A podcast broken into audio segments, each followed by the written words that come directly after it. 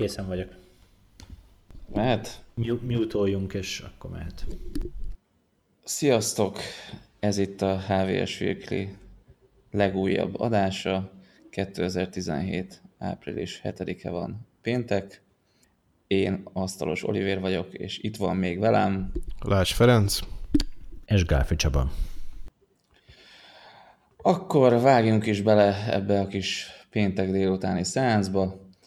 Az első hír, amit ki fogunk vesézni, kissé, nem igazán részleteiben, az az Imagination és az Apple közötti szakítás, ugyanis a brit GPU tervező cég bejelentette, hogy az Apple kiadta az útját, másfél-két éven belül már biztosan nem Imagination által tervezett PowerVR GPU kerülnek az Apple nagy sikerű rendszercsipjeibe. Ez a hír egyébként nem volt annyira meglepő, ugyanis már kb. egy éve felröppentek plegykák arról, hogy akár az Apple megveszi az Imagination-t, vagy akár arról, hogy a cégtől átsábít több tucat szakembert, ami nyilván arra utalt, hogy saját GPU dolgozik a cég, ugye CPU magokat már lassan talán 7 vagy 8 éve tervez az Apple, és ezek elég jól sikerült feldolgozó egységek, olyannyira, hogy az ármas mezőnyben jelenleg nincs is kihívója ezeknek. Max szinten abszolút uralkodó az Apple, és valószínűleg azt tervezi a cég, hogy GPU szinten is egy hasonló előnynek tesz szert. Nem lesz könnyű, de úgy néz ki, hogy belevágnak ebbe. Csaba, te itt említetted, miközben értem a cikket, hogy azért, hogy bejelentette ezt az Apple, és esetleg később felvásárolná, tehát gyakorlatilag így lenyomta a piaci értékét az Imagination-nek, durván a fejére koppantana a, nem tudom, tőzsdefelügyelet, vagy hogy melyik állami intézet ennek a ellenőrzője. Ez, ez hogy is van? Én ezt meg is akartam tőled kérdezni, hogy, hogy ennek, ennek pontosan milyen alapja van. Ugyanis azt hiszem, hogy beleálltak a földbe részvényszinten. Igen, a, az Apple, illetve hát ugye az Imagination bejelentésének hírére mint egy 70%-at zuhant az érté- a cég értékpapírjainak értéke. egy gyakorlatilag 300 millió font körül van most a piaci értékelés. Magyarul kvázi bagóér bárki megvehetné a céget. Az azonban sok, sok szemöldök fel, fellendülne a, a visszahúzódó hajvonal eh, irányába a tőzsde felügyeletnél, hogyha a felvásárló az adott esetben pont az Apple lenne, amely ugye ezzel a bejelentéssel előbb uh, brutálisan lenyomja uh, a befektetők várakozásait, és ezzel a, a cég értékét, majd gyakorlatilag egy ezzel szüges ellentétben lévő felvásárlást hajtana végre, hiszen pontosan ennek a bejelentésnek az ellentéte történne, hogyha felvásárlást, felvásárolná a céget, tehát ahelyett, hogy kivonná az Imagination GPU-kat a, a csipekből, továbbra is ezeket használná. Ilyen hazugságokat pedig nem lehet corporate kommunikációban csinálni, ezért van az általában, hogy a, a jogászok nagyon-nagyon odafigyelnek a, arra, hogy egy, egy hivatalos közleményben egy, egy cég mit állít és mit nem állít, és minden állítást vagy egészen biztosnak kell lenni a cégnek abban, hogy akkori tudása szerint az igazat mondja, vagy ezért szeresen fel kell hívni a figyelmet arra, hogy na mondjuk az az állítás az csak egy várakozás, egy, egy jövőbeni eseményre utal, aminek a bekövetkezte az nem bekövetkeztének valószínűsége az nem egy. És egy ilyen stratégiai bejelentésnél pedig, pedig igen, tehát simán sok-sok milliós, akár sok-sok tízmilliós, százmilliós nagyságrendű büntetést is ki lehetne szabni az Apple-re, hogyha ezzel az üzleti döntésével manipulálni akarná a, a tőzsde árfolyamat, és ilyen pert is indíthatnának mondjuk az Imagination részvényesek kártérítési pert, tehát hogy ezzel, ezzel egyáltalán nem szabad játszani, úgyhogy gyakorlatilag ezt a bejelentést vehetjük fixnek, és azt is vehetjük fixnek, hogy nem az Apple lesz a felvásárló. Tehát... Még, még, bocsánat, annyit hozzáfűznék, amit egyébként leírtam a, a cikkben is, hogy korábban, ugye amikor így kialakult ez a lassan tíz éve tartó üzleti kapcsolat az Imagination és az Apple között, akkor olyannyira jól mentek a dolgok, hogy az Apple az még így be is vásárolt, azt hiszem egy 10% körüli részesedése van az Imagination-ben.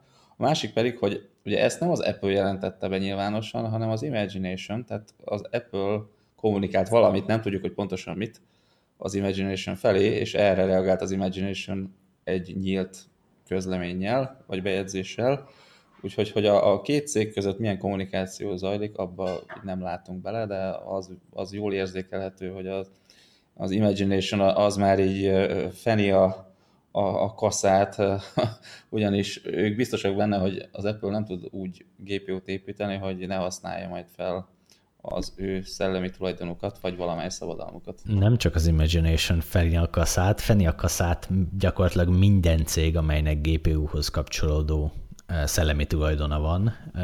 Elsősorban az Nvidia lehet az, aki, aki itt most készenlétbe helyezi magát. Ugye a cég korábban is beperelt néhány szereplőt a piacon. Biztos vagyok benne, hogy amennyiben az Apple saját márkás GPU-kkal jelenik meg, akkor az Nvidia jelentkezik majd licencdíjért, és amennyiben ezt a licencdíjat nem kapja meg, akkor majd jelentkezni fog a, a perbehívással is, az idézéssel.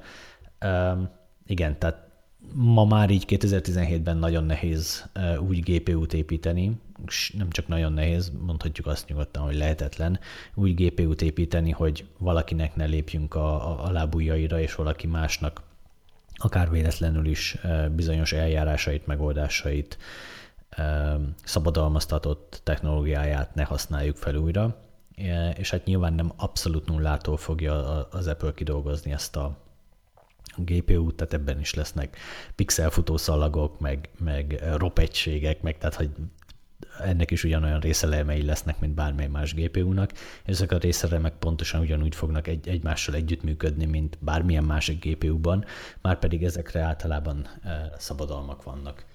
Tehát az a költségek közé tartozik, hogy e, valószínűleg az, az Apple majd e, fog szépen licencdíjat fizetni ezek után bizonyos cégeknek. Ezt gyakorlatilag vehetjük készpénzként. Az Apple amúgy most is fizet licencdíjat például a az Ericssonnak, vagy az, a Nokia-nak is. Ezek nem ördögtől való dolgok, így működik a, a, technológia biznisz. Ami nekem, ami nekem nagyon-nagyon érdekes ebben az egészben, és egy picit tovább is mennék, amit még mindig ennél a témára maradva, az az, hogy jelen állás szerint azt gondoljuk, hogy az Apple akkor házon belül összerak egy olyan fejlesztő csapatot, amely akkor mostantól GPU-kat fejleszt.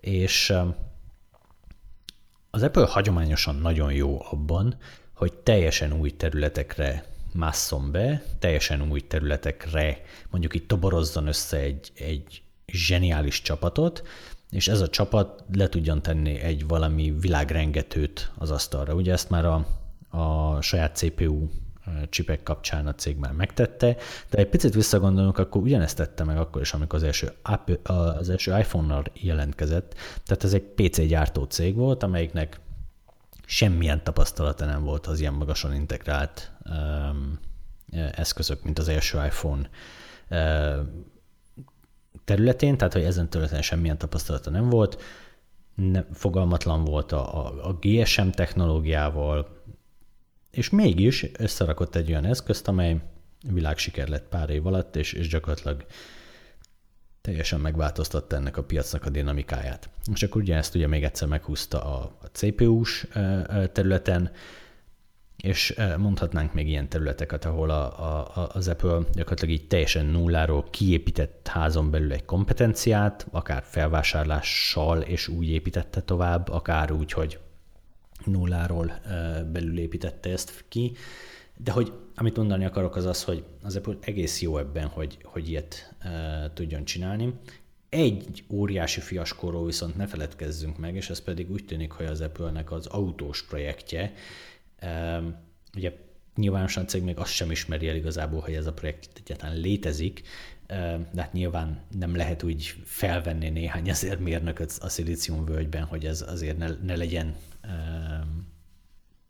köz, ne, ne, forogjon közkézen ez az információ, tehát igen, az Apple-nek van egy autós projektje, és igen, ez az autós projekt, ez egyáltalán nem halad jól. A csapatot már többször is teljesen átrendezte a, a cég, többször is irányváltás zajlott, tehát például tudjuk, hogy már nem teljes autóban, hanem csak autós modulokban gondolkozik a cég, tehát kvázi autógyártói beszállító lenne az Apple, nem, nem lesz Apple logós autó, legalábbis jelenállás szerint. Tehát, hogy nem mindig sikerül nekik sem házon belül új kompetenciát felépíteniük, úgyhogy érdekes lesz látni, hogy, hogy GPU-s területen, ami azért egy eléggé, eléggé különleges terület, tehát még, még a C, még a CPU-hoz képest is ez egy nagyon-nagyon speciális és különleges terület.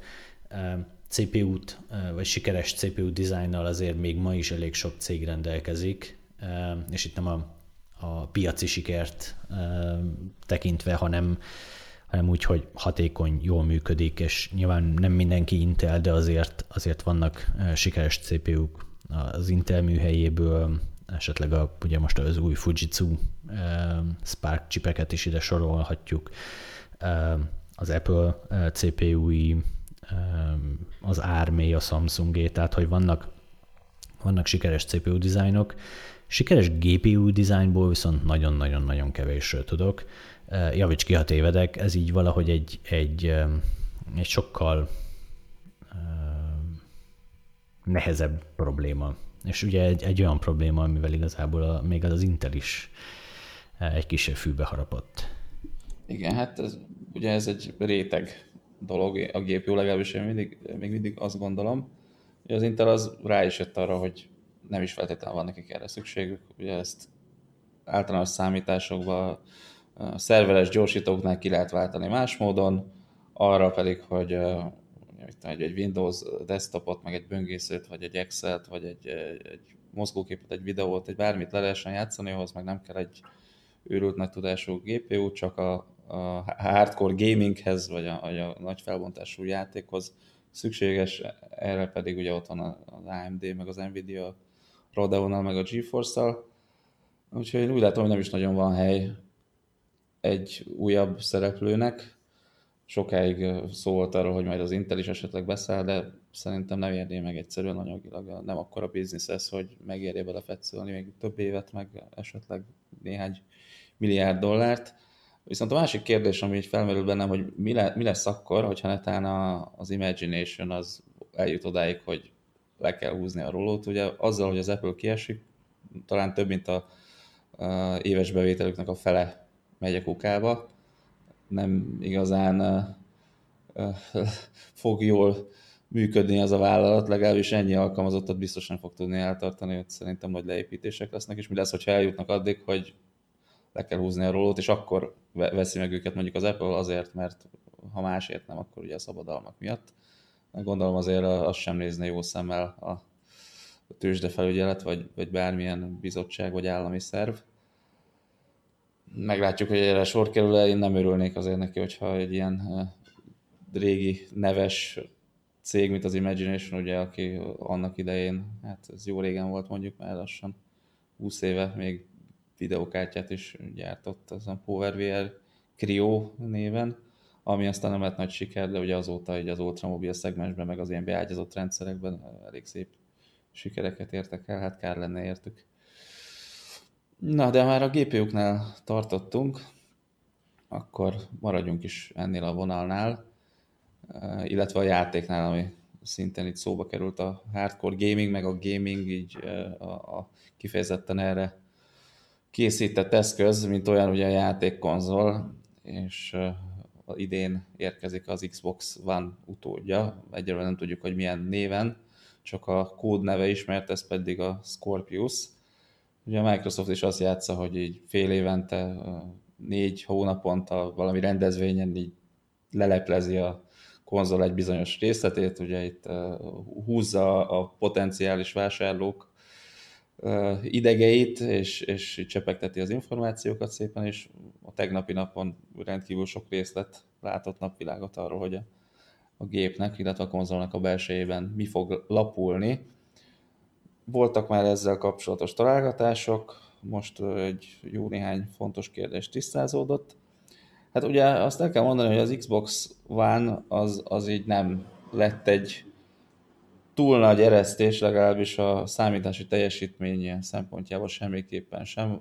Szerintem nyugodtan elmondhatjuk azt, hogy alulméretezte a Microsoft a grafikus egységet, ugye a PlayStation 4 az, az jóval erős, hát jóval, azt hiszem, hogy 20-30 erősebb GPU-t kapott, ugye a közvetlen ellenfél, ráadásul úgy, hogy pont ez a 20-30% kellett ahhoz, hogy mondjuk Full HD-ban menjen egy játék, ami mondjuk ment a PlayStation 4-en Full HD-ban, az nem ment a Xbox One-on élvezhetően csak 900p-ben, ugye ez az 1600x1900-as felbontás. Úgyhogy itt voltak kompromisszumok, és a Microsoft ezt szerette volna, vagy szeretné elkerülni. Ez, ebből a hibából szerintem tanultak, úgyhogy több mint meg négyszerezték az elméleti számítási teljesítményét a, a, ennek a Scorpiusnak, ami azt jelenti, hogy 1,4 teraflops helyett... Scorpio. Scorpio, bocsánat.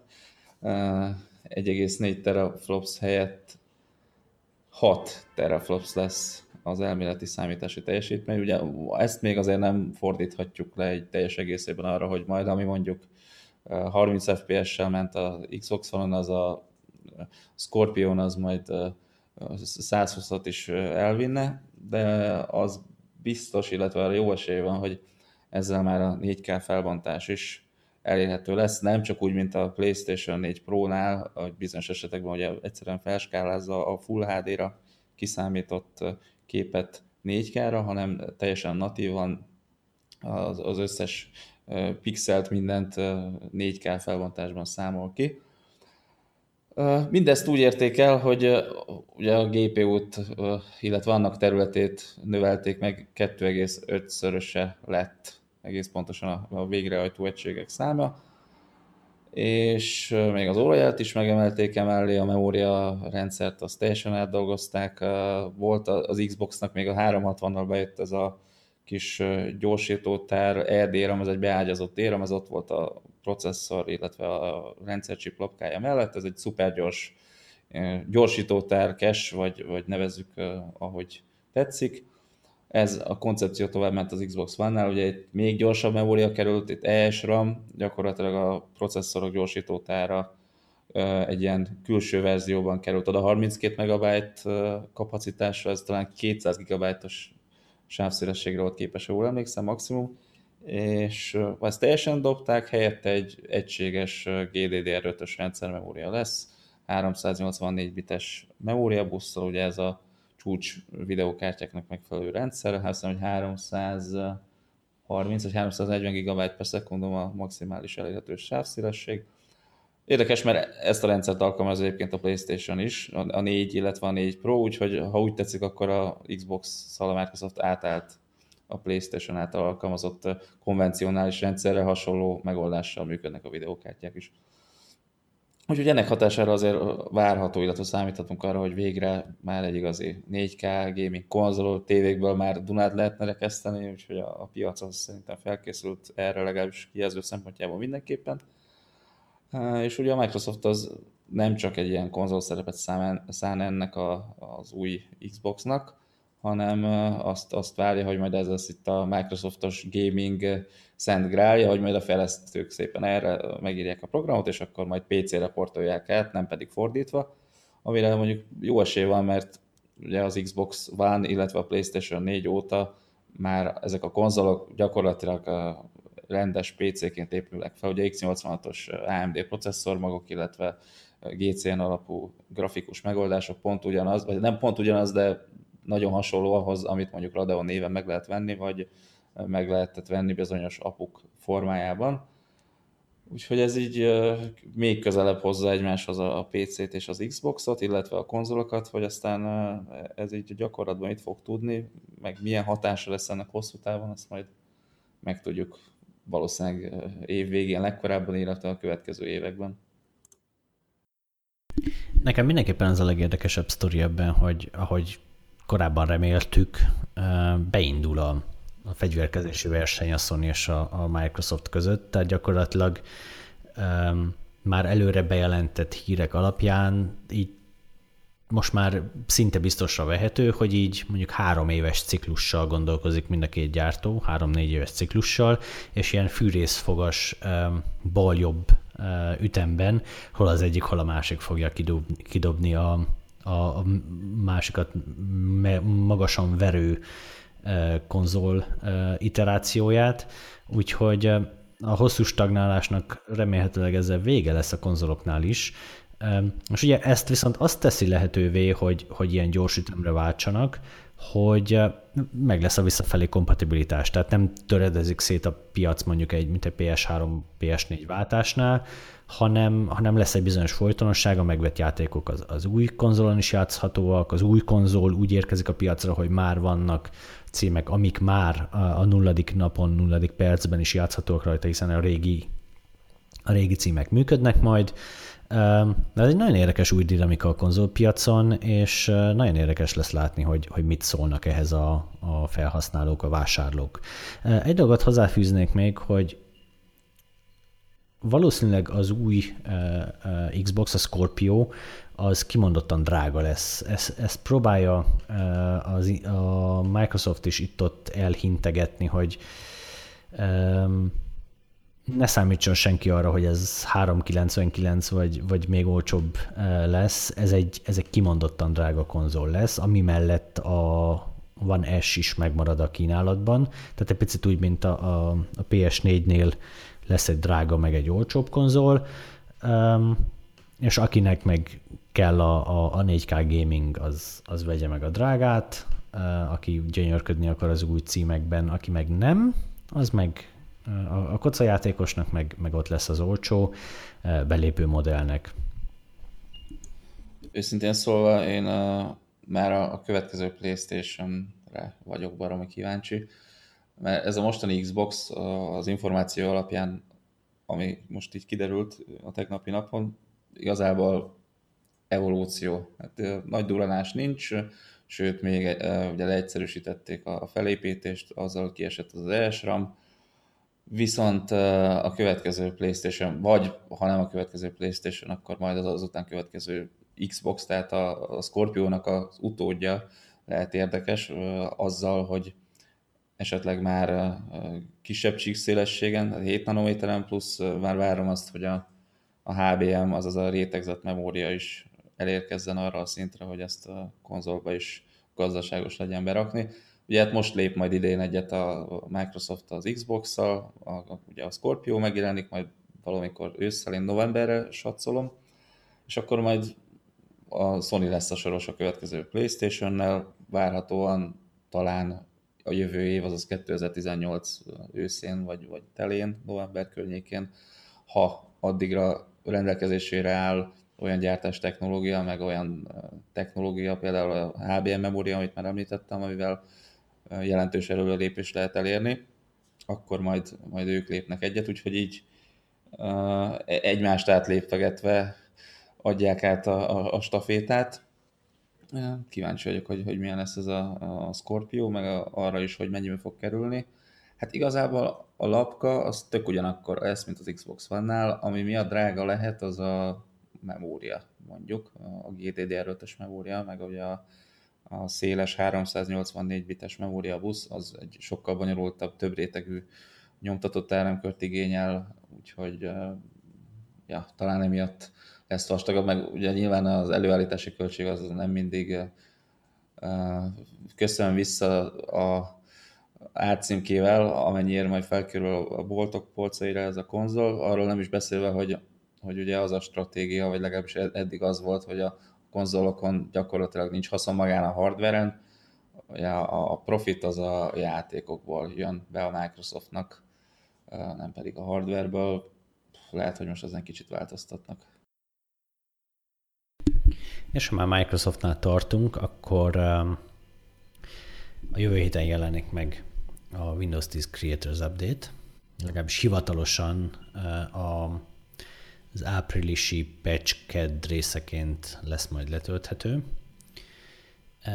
de igazából már ma is le, bárki telepítheti ezt a, a, az új frissítést, ez gyakorlatilag a Windows 10 új alverziója. Ez most az, az előzőekhez képest viszonylag kevés újdonságot hoz. Az előző verziókhoz képest kimondottan kevés újdonságot hoz. A rendszer stabilitásán mondjuk meg, meg itt ott csiszolgatott a, a Microsoft. Nekem a kedvencem a Game Mode az új verziók közül az új verzió újdonságai közül. Ez gyakorlatilag egy kicsit jobb, okosabb szálkezelést hoz a, Windows alá, tehát a játékhoz tartozó, a játékokhoz tartozó programszálakat, azokat bizonyos processzormagokon futtatja, és minden mást meg, meg kitol e, egyetlen processzormagra. Ez a különböző ilyen, ilyen verseny, versenyszituációkat segít megelőzni, amikor így hirtelen valami a háttérben beakadna, akkor az majd nem okoz akadást a játék folyamatosságában. Ezt majd megnézzük, hogy a, a gyakorlatban hogy teljesít, de minden esetre papíron, papíron tök jól néz ki. Amiért most mégis elővettük ezt a, a Creators Update-et, hogy ennek kapcsán a Microsoft végre, végre, végre, végre, végre elég részletesen elkezdett beszélni arról, hogy a, a Windows 10-be szerelt telemetria, amely a, a mothership felé, tehát a Microsoft szerverei felé folyamatosan küld mindenféle adatot a számítógépről. Az egészen pontosan milyen adatokat gyűjt, egészen pontosan milyen adatmezőket, milyen eventeket, különböző eseményeket figyel, és hogy milyen beállítási, lehető, beállítási lehetőség, vagy milyen hatása van a beállítási lehetőségnek erre. És a telepítésnél ezzel kezdődik az egész történet, mikor a Creators Update feltelepül, akkor mindenkitől megkérdezi majd, hogy a diagnosztikának milyen szintjét szeretnénk használni. Van egy basic, meg egy full, alap, meg teljes. Az alapbeállítás pedig a közzétett lista alapján kimondottan visszafogott adatokat tükröz, tehát a telepített driverek verzióit, a, a memória méretét, a hardvernek a, a különböző paramétereit, a hardware konfigurációt, az azon futó szoftver konfigurációt, tehát milyen Windows alverzió, milyen alkalmazások vannak telepítve, milyen uh, update-ek vannak telepítve, és ehhez ezzel párhuzamosan meggyűjti a különböző hibákat. Tehát, hogyha beakad egy alkalmazás, kifagy a rendszer, kék halál, valamilyen rendellenességet, komoly rendellenességet tapasztal a rendszer, akkor gyakorlatilag beküldi a hibát, a hiba leírását és a rendszer leírását, hardware-t és szoftvert. És akkor nyilván innentől a Microsoft feladata az, hogy megvizsgálja, hogy, hogy milyen összefüggés van a kettő között, és megpróbálja kitalálni ugye a, a teljes Windows 10-es telepített bázis alapján, hogy milyen konfiguráció esetén milyen hiba lépik fel, és akkor így értelemszerűen sokkal könnyebben ki tudja javítani a hibát. A Microsoft ezt korábban, nem most korábban már elmondta, hogy, hogy például a GPU gyártókkal működik szorosan együtt abban, hogy a drivereket stabilabbá és megfelelő jobban optimalizáltá tegye, és például nekik ezek, ebből a diagnosztikából származó adatokat leszűrve, meg, meg a konklúziókkal ellátva át is adja, és megmondja, hogy például ez a build, driver build, ezen a hardveren rendszeresen fagy, létszeres javítsátok ki. Tehát nyilván ez egy, ez egy hasznos, értékes funkció lesz, ebbe így nagyon nem tudunk belekötni. Én így megpróbáltam alaposabban átnyálazni ezt az amúgy elképesztően hosszú listát, ami az a lista azért ilyen nagyon hosszú, a cikkben benne van, be van linkelve, azért, van, azért nagyon hosszú, mert nagyon részletes. Tehát konkrétan a, a Microsoft az összes adatmezőt leírta, amit összegyűjt. Tehát, hogy például egy driver alapján, driver esetében benne van, hogy milyen DLL-eknek milyen hash gyűjti be, milyen verziószámát gyűjti be, a videokártyának milyen adatai gyűjti be, és konkrétan minden egyes adatmezőt, tehát képzeljünk el mondjuk egy XML fájlt, és akkor annak minden egyes adatmezőjét részletesen dokumentálta. És az a jó dolog, hogy, hogy ezt, a, ezt a hosszú leírást végigböngészve igazából nem találtunk semmi olyat, ami bármilyen formában nevesíthető információt tartalmaz, vagy, vagy személyes adatot, vagy, vagy user adatot tartalmazna. Nem kerülnek fel a fájjaink, nem kerülnek fel a dokumentumaink, nem kerülnek fel a képeink, nem kerülnek fel az adokra, azokra vonatkozó metaadatok sem. Nem kerülnek fel a mi személyes adataink, nevünk, bejelentkezési adataink, user ID-nk, gyakorlatilag semmilyen ilyesmi, ami bármilyen formában személyhez köthető lenne. Ez mindenképpen egy, egy abszolút pozitív dolog, és, és jól mutatja, hogy a Microsoft ezt most véresen komolyan vette, és tényleg igyekszik egy, egy épésszel indokolható, felfogható, szigorúan diagnosztikai eszközt összerakni. Egyébként Creators Update előtt még ez az alapszint is konkrétan kétszer ennyi adatot gyűjtött, tehát hogy ez már egy kimondottan visszafogott verziója annak, ami, ami történik, de ez viszont már így, így racionálisan is azt mondható, hogy ez egy védhető adatcsomag, tehát hogy erre így, így belátható, hogy erre ezzel az, az gyűjtéssel a Microsoft tényleg a, a felhasználó érdekeit szolgálja, és nem, nem egy ilyen adatharácsolásról van szó. Na mindez nem igaz a full adatgyűjtésre, tehát hogyha a, felajánlott, mindenképpen lekattintandó, meg akceptálható dialógus ablakon a full beállításra nyomunk okét, akkor viszont a teljes analitikát megkapja a Microsoft, tehát hogy odáig, hogy milyen a start menüben milyen elemeken hoveroltunk a, a, az egérrel, tehát mire, mint tartottuk hosszabban ott az egérmutatót, mit kattintottunk le. Egészen érdekes információkat is gyűjt például, hogy mi bizonyos tevékenységek végrehajtása mennyi időbe került. Tehát például, ha adott esetben mondjuk a Windows 10-es telefonunkon be akarunk állítani egy ébresztőt, mert ugye nyilván ez a telefonra is ugyanígy vonatkozik, akkor a telefonon mennyi időbe került mondjuk a tevékenység elejétől a tevékenység végéig az, hogy beállítsunk egy ébresztőt. Ez egy nagyon-nagyon brutális analitikai lista, így gyakorlatilag például bekerülnek a gyűjtött adatok közé olyan saját dokumentumaink, doc vagy CSV kiterjesztésű fájljaink, a saját fájljaink, aminek a, a megnyitásával például problémája volt az Office-nak, vagy, vagy az operációs rendszernek. Tehát, hogy ezek is felkerülnek a Microsofthoz, és ezeket is megvizsgálja.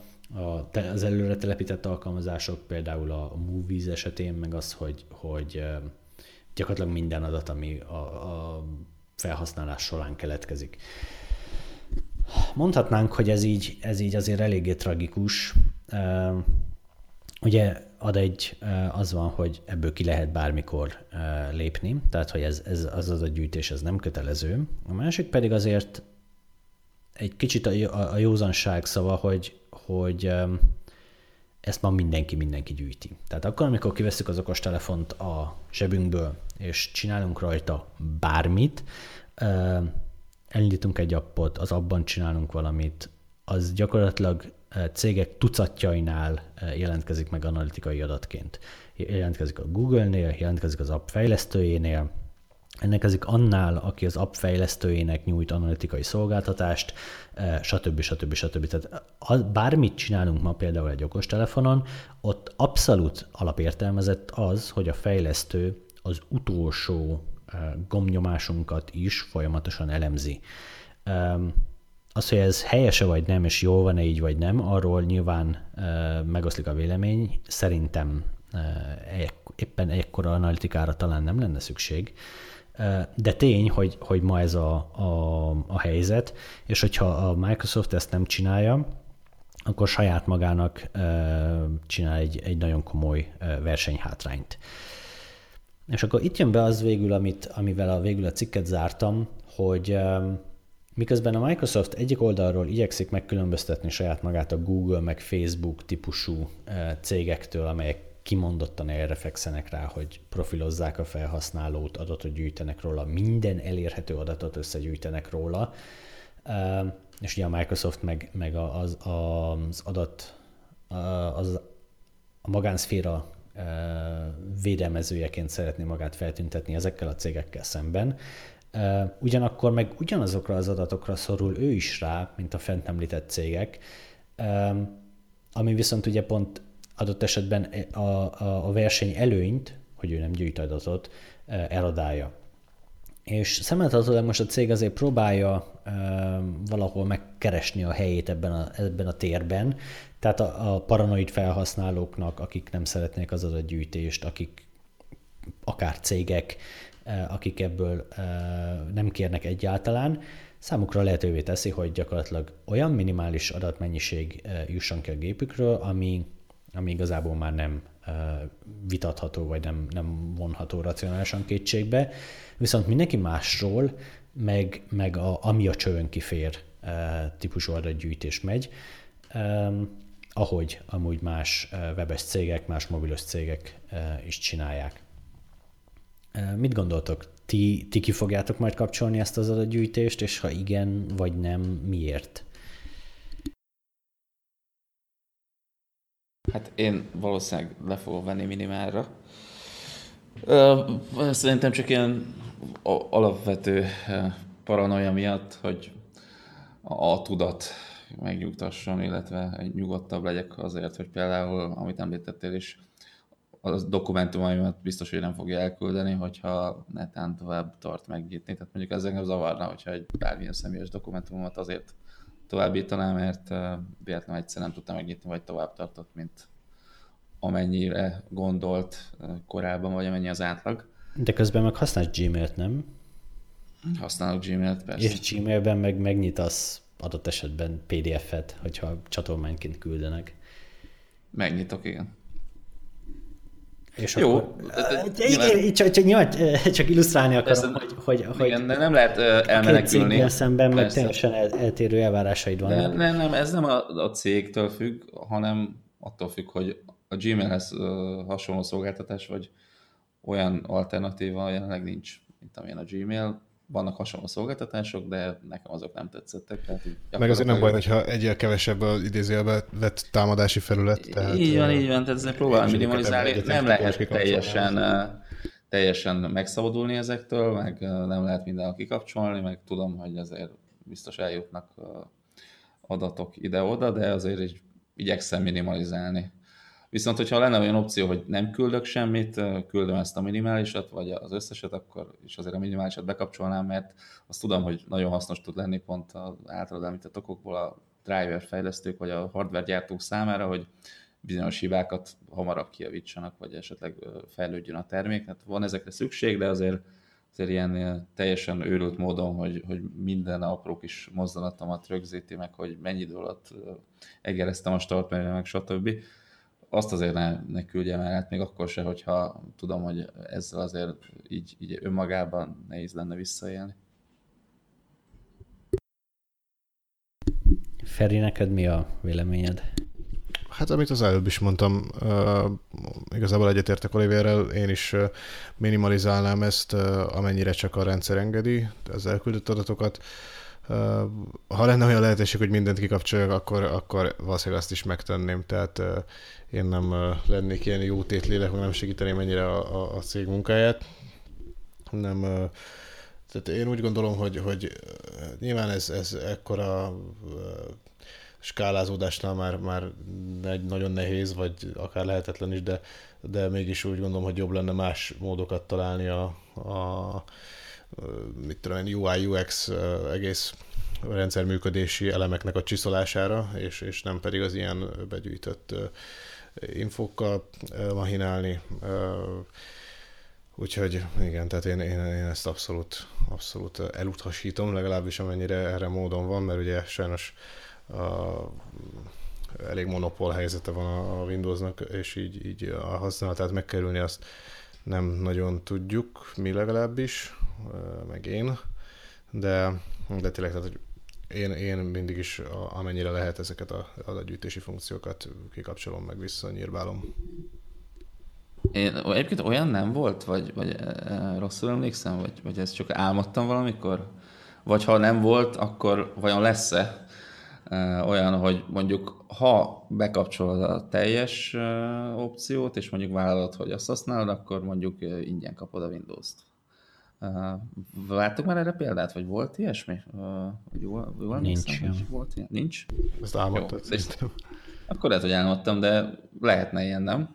Hát ez, ez nem hangzik annyira rugózkodottan. Feltéve, hogyha ha azokat az információkat, hogyha annyira szüksége van a Microsoftnak erre, hogy még kvázi fizetne is azért, hogy bizonyos emberek. Másrészt egyébként valószínűleg nincs rá szükség, mert szerintem a, a legtöbb ember, aki feltelepíti, aki nem ilyen nagy szaki, az a defaultra nyom, vagy arra nyom, hogy akkor elküldi a teljeset, és akkor a cég az ugye vidáman kapja az analitikát, úgyhogy szerintem nincsenek még erre rászorulva.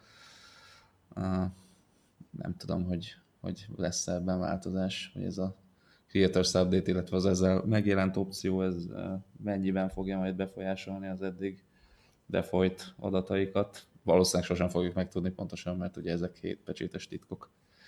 Na de ami nem hétpecsétes titok, hogy a, a P10 az hogy sikerült, felé volt szerencséd a héten a hivatalos magyar bemutatón részt venni, és ott mindenféle celebritásokkal fotózkodni, ugye? Hát igen, de ami talán még fontosabb, hogy a telefont használni is volt lehetőség a megelőző héten. Hát a P10, igen, a Huawei ugye hozta, oppá, bocsánat. Tehát P10 alapvetően egy, egy jól sikerült telefon, ezt, ezt már ugye az elején le lehet szögezni. Mindent hozott a Huawei, amit így el lehet várni, tehát meg nagyon-nagyon szépen van összerakva ez a, a ház, a, az egésznek az anyagminősége, anyaghasználata jó. Az viszont, hogy, hogy tud-e akkorát gurítani, mint a, a riválisok, ez itt már egy erős kérdés, ugyanis azért idén egy elég erős mezőnyt sikerült összehozni a, a okostelefonok piacán így a, az ászlóshajok között tavasszal. A, egyelőre, igaz, azt még nem próbáltuk, de így, így messziről azért nagyon úgy látszik, hogy a, azt már most a a Samsung vezeti, az S8-szal, az S Plus-szal. Mögötte ott van a G5, pontosabban a LG G6 is, a LG-nek az idei uh, csúcs és ehhez képest a, a Huawei az egy sokkal uh, visszafogottabb frissítés, úgymond, tehát egy, egy nem, hozott ez is dizájnváltást ugye az tavalyi modell óta, előre került hátulról az újranyomatolvasó, a különböző ilyen inkrementális frissítések mellett, de, de nem hozta azt a, azt a olyan hogy is mondjam, tehát hogy azt az ilyen melbevágóan új generációs érzést, mint amit láthattunk több másik eszköztől a, a piacon. Cserébe viszont, hát azt nem mondom, hogy olcsó, és illetve a G6 áráról még nem tudok itthon, de a, a Samsung-nál egész biztos, hogy jelentősen olcsóbb, ugye, hogy ezt lássuk, az, az a Samsungnál a kisebbik S8 modell az 275 ezerről indul, és a P10 az pedig 200 ezer forint, tehát ezért egy jelentős, jelentős árkülönbség van a kettő között. Persze így is drága csúcs telefonról van szó, de igazából a az új generációs melbevágáson kívül hozzá is a, a méregdrága csúcs elvárható funkciókat, tehát egy, egy szép telefonról van szó alapvetően. A kamerát nagyon hangsúlyozta most, hogy nagyon-nagyon ráfeküdtek erre a, a Huawei-nél, a szép feltűnő Leica felirat ott van mellette, ezt, ezt nem győzik hangsúlyozni, sőt most már az első kamera is uh, Leica-val közösen uh, készült. Ez igazából a gyakorlatban, ami változott így a más optikát kaptak, ugye hátul egy páros kamera van, tehát egy ilyen, ilyen kettős kamera akár csak az előző generációban. Ez új optikát kapott, és, és a monokrom szenzor, hogy az egyik szenzor itt monokrom, az, az nagyobb felbontású lett, ez már 20 megapixel, és nagyon szép képeket csinál, tehát ezt is ugye próbálgattuk, és különösen az ilyen közeli ilyen makro képeknél azért nagyon-nagyon szépen teljesít a telefon, éjszaka is jó, tehát sötétben is jól boldogul. Azt emlékszem, hogy ugye a P9-nél akkor debütált ez a kettős kamerarendszer, és hogy ja, amekkora hírverés volt ebből, meg amennyire, amennyire nagy hype volt, hogy utána kettő kamera van a hátlapon, ahhoz képest ugye nem, nem gurított akkor át vele a, a, Huawei, most viszont ez, ez tényleg jól sikerült, egy nagyon jó, jó kis kamera van rajta. Elő, tehát az első kamera is, is elvileg egy, egy elég színvonalas történet, meg hát gyakorlatban is. Itt van egy rakás ilyen szoftveres funkció, ugye itt a portré az a portré készítés, vagy hát mondjuk szebben mondva ugye a portré, de talán hétköznapi nyelven most már selfie készítés, ez, ez nagyon előtérbe került, és, és felismeri az arcnak a pontjait az, a Huawei kamera szoftvere, elmossa a hátteret ennek megfelelően, hogy minél szebb legyen az egész történet. Ez, ez egy jól sikerült funkció, sok manuális beállítási lehetőséggel, úgyhogy ez, ez abszolút ugye jó lett, és, és nem véletlenül hangsúlyozzák ezt. A, de így a mindennapi használatra is, is abszolút jól működött. Tehát a, ugye Kirin 960 processzor van már ebbe, a, a cégnek az idei saját fejlesztésű legújabb uh, processzora, úgyhogy uh, így mi a mindennapi használatban abszolút uh, gördülékeny minden, akármilyen játékot eresztettünk rá, vagy, vagy, vagy ilyen JavaScript nehéz oldalak böngészésénél igazából mindenhol, mindenhol teljesen jól működött ez a ö, telefon. És ö, ami igazán érdekes még benne, az a Huawei-nek a egy-két szoftveres megoldása. Ugye van az egyik, ami, ami így igazán tetszett nekem, ez a Private Space nevű megoldás. Itt lényegében ilyen titkos felhasználói profilt állíthatunk be, aminek a bejelentkeztetését akár hozzárendelhetjük egy, egy másik új lenyomathoz, mert a sajátunkhoz, csak épp egy másik újunkon lévő új lenyomathoz, úgyhogy ha teszem azt a hüvelykújjamat regisztrálom, akkor az lehet a fő profil, amit használok minden nap, de lehet egy, egy titkos mondjuk a munkahelyi, vagy, vagy ne akarok senkinek semmilyen rossz ötletet adni, hogy milyen uh, tinderező profil, ami a mutatóujjamhoz van kötve, és ott, ott egész más beállítások lehetnek, tehát más launcher, más háttérkép, más minden, más appok, mint az eredeti, tehát mint a fő profilban, és ilyen profilból többet is ugye be, beállíthatunk a sok párhuzamos életünkhöz egyet-egyet. A, ezt segíti még, hogy ugye két szimes a teló, és egyes alkalmazásokat lehet így klónozni, például a Facebookot, vagy akár Whatsappot. A, például a Whatsappnál ugye telefonszámhoz van kötve a profil, és akkor a két ö, telefonszámhoz, ami a két színhez tartozik, két WhatsApp fiókot is csináltunk, és akkor van az első WhatsApp app, meg egy ilyen kis ö, valamivel megjelölt ikonú második WhatsApp app, ami ugyanaz az alkalmazás csak két külön ilyen instance-ben, vagy nem is tudom, ami két külön telefonszámmal használjuk, vagy a Facebookot két külön profillal, és ezeket ugye át is tehetjük az egyiket az egyik private space-be, másikat a fő felületre, úgyhogy ez, ez egy nagyon érdekes és, és szerintem jól használható megoldása a Huawei-től. Nyilván az más kérdés, hogy, hogy kinek van igénye hasonlókra, de szerintem ez egy, ez egy jó kis plusz, és hát ugye sokszor látunk sok, nagyon sok, tehát ilyen fölöslegesen belepakolt szoftvertrükket ezekbe a telokba, ami így, így semmi haszna nincs, ez most szerintem végre egy olyan, ami, ami tényleg jó, és a, az MUI, ugye ez a felhasználói felület, amit a Huawei telefonokon látunk, ez is szerintem pozitív irányba fejlődik, nem csak azért, mert ugye évre évre letisztultabb, és most is egy picit talán egyre kevésbé gicsesek a vonalai, hanem mert most már mernek elrugaszkodni a cégnél a, az iPhone által kijelölt úttól, és nem csak egy ilyen iOS másolás megy úgymond így a kinézetre, hanem, hanem behozták, most már bekapcsolható az alkalmazás fiók, ami ugye Androidnak így egy megkülönböztető eleme az Apple rendszeréhez képest, és, és így, így a design területén is egy sokkal önállóbb irányba mentek el. Úgyhogy ez, ez, ez, ez nagy pozitívum volt, illetve az akuidő is, is meglepően jó volt, tehát egy, hogyha óvatosak vagyunk, akkor szerintem egy két nap ebből bátran kihozható, de tehát egy, egy nap gyakorlatilag bármit csináltunk vele, az, az nap végéig ezt ki fogja bírni a telefon, úgyhogy én, én abszolút pozitívként értékeltem így ezt mindennapi használatra. Hát most az, az más kérdés, hogy kiadnék-e érte 200 ezer forintot, valószínűleg nem, de nem, ez most nem feltétlenül ennek a telefonnak a hibája, eleve én személyesen nem, nem adnék ennyit egy, egy, egy lentelóért se, ami jelenleg, jelenleg a piacon van. Úgyhogy ha csak nem adnak még egy ugyanett mellé ajándékba, vagy valami. Na mindegy, de lényeg az, hogy, hogy az ár az, az ugye magasan van, de ha ebbe a viszonyrendszerben nézzük, hogy hol van a többi csúcskategóriás ár, az, az úgy már nem annyira vészes a történet.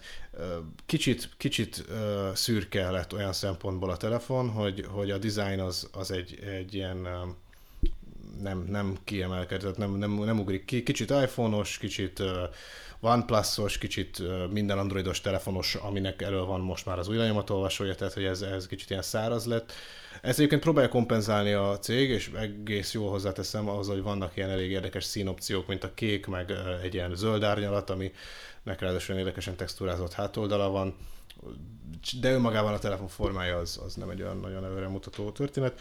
Ezzel együtt viszont, viszont én abszolút elégedett voltam ezzel, úgyhogy az viszont biztos, hogy, hogy jövőre valami olyat kell gurítani a cégnek, hogyha meg akarja különböztetni magát, vagy árban kell kicsit még talán visszatekerni a potmétert, vagy pedig vagy pedig dizájnban valami kicsit izmosabbat ahhoz, hogy az akkori, illetve hát mostani riválisokat meg tudja előzni, és az akkoriakkal pedig tudja majd tartani a, a lépést.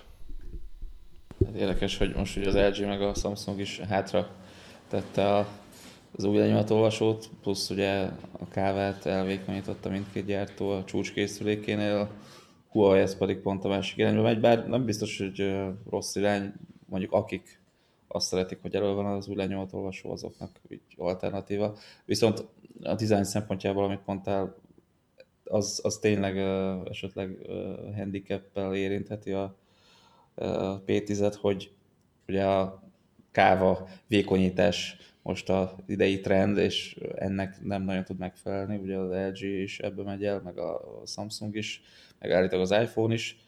Igen, azok mellett... hogy, hogy nem vastag egyáltalán, tehát teljesen jól használható kávája van, de ahhoz képest, amit mondjuk igen az LG, meg, meg főleg a Samsung mutatott, hát ahhoz képest nem egy ilyen, tehát nem, nem fordulunk meg utána az utcán, szóval érted? Jó van, hát akkor ezt is kibeszéltük. Ez azt jelenti, hogy az adás, illetve a mai podcast a HVSV Weekly kis uh, hobby projektünk végéhez értünk. Találkozunk remélhetőleg jövő héten, kellemes hétvégét. Én Asztalos Olivér voltam. Én Lács Ferenc. És Kálfi Csaba.